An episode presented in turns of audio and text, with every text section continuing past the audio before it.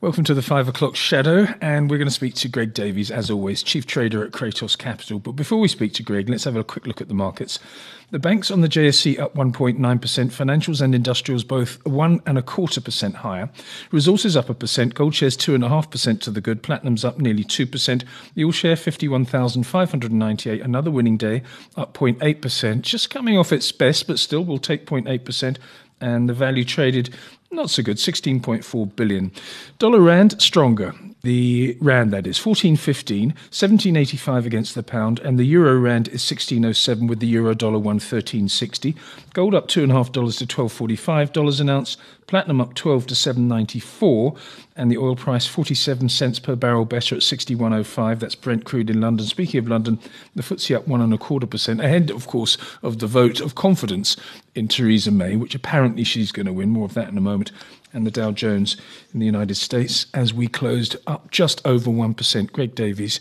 Telkom again, six and a half percent higher. I think it was last time I looked, but I've got a delayed screen. It uh, it built from this morning when we last spoke. Yeah, I continued on that path. Quite a surge the last two days. Up 5.7 by the end of the day, 61 Rand 26. It's a little bit of a head scratcher. I'm getting a lot of calls from people and uh, other journalists trying to figure exactly what the story is on Telkom. It's one of those where the story will break in a, a day or two, but somebody definitely knows something. Yeah, indeed. And any other features today, because uh, it has been low volume, so we mustn't read too much into it. But an interesting day. And as I was saying to a previous commentator, I said, when you look at your screen, when I sit down and I'm going to uh, speak to you or whomsoever, and the US market is open, I looked at my screen today and I saw the Dow was up 200 plus points. And I thought, oh, pretty dull day. And I thought to myself, what am I saying? This is the new normal to be disappointed when there's only 200 points up or down on the board. Yeah, very much this, the case this year. It's been a year of of extreme moves, and as you say, 200 uh, used to be massive headlines, and just, it's just a blip really. The volatility is is really unprecedented. Um, we were saying of any other movers on the day, Motus, the company which was unbundled out of, uh, the Imperial split off.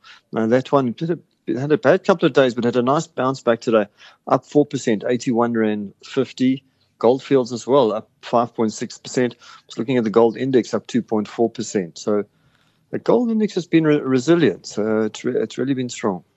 Yeah, we're going to talk about another resource now. It's not gold, but it is a precious metal. It's called platinum, and this is be one of our little features we're going to have every day between now and when you go on holiday, Greg, which I think is on Thursday week or something like that. But anyway, the platinum stocks, you couldn't give them away four or five months ago. And now suddenly they've doubled, or certainly Impala Platinum, your favorite, has doubled. And I asked you earlier on if you could get something together on the two big ones, and that's Impala and Anglo American Platinum, or used to be known as Amplats.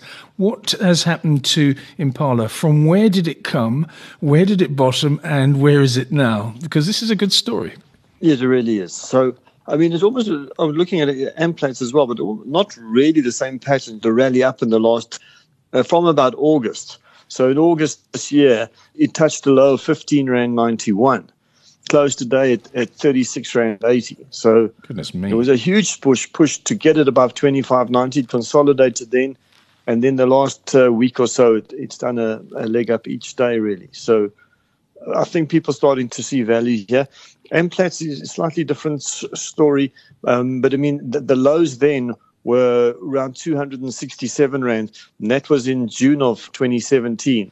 It tracked sideways for most of the rest of that year, but from about May of this year, it started to move up to over 360 and close today 519 Rand. So these resource counters, if you can. If you can read correctly and, and get your timing right, it's not an easy thing to do, but you know you can make huge gains if you if you can time these things correctly. Okay, but just tell us from where they came. That's the sort of third leg of the story here. We know where they went down to, and we know where they are now. But where did they come from? For example, Impala Platinum. Can you roughly remember what its peak was in its heyday? That's a very good question. I'm see you can hear fiddling with my keyboard here. But I mean, let's just go back. I think Impala was certainly over over a hundred rand at its peak. So you know, it had a very checkered life really, and dividends and platinum price and all that. Just see the platinum price is up ten dollars today. That's quite that's quite a big move.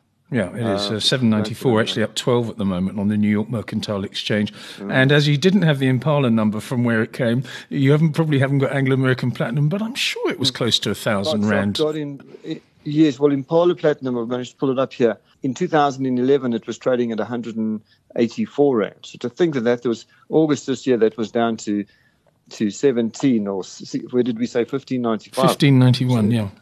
And that's as far as my charts go back, at least 615 rand, but I think you're quite right. Was it was a thousand rand stock, so perhaps they retrace back to the, the all-time highs. I think mostly driven by probably obviously a platinum price, but also continued rand weakness are helping them. Sure. And what you can always hang your hat on when it comes to resources and resource share prices is that they are incredibly cyclical. And once you get into one cycle, that thing keeps on cycling. Because I can remember Anglo American itself, Anglo American PLC, going to 52 rand a share.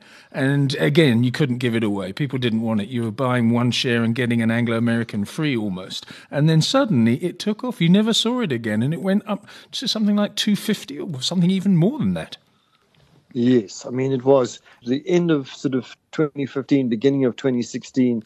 And I mean, there were some very, very wise pundits who happened to be mates, so I won't mention their names. On. But on Twitter saying that um, they thought Anglo American couldn't survive and uh, you know sold off non-core assets. They reduced the debt, and that's a key in in a situation. You've got quality assets.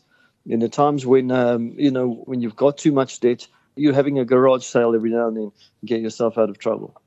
Greg, thanks for that analysis and thanks for your time again. Greg Davies will be back with us tomorrow, and he's the chief trader at Cratos Capital, and that was the five o'clock shadow.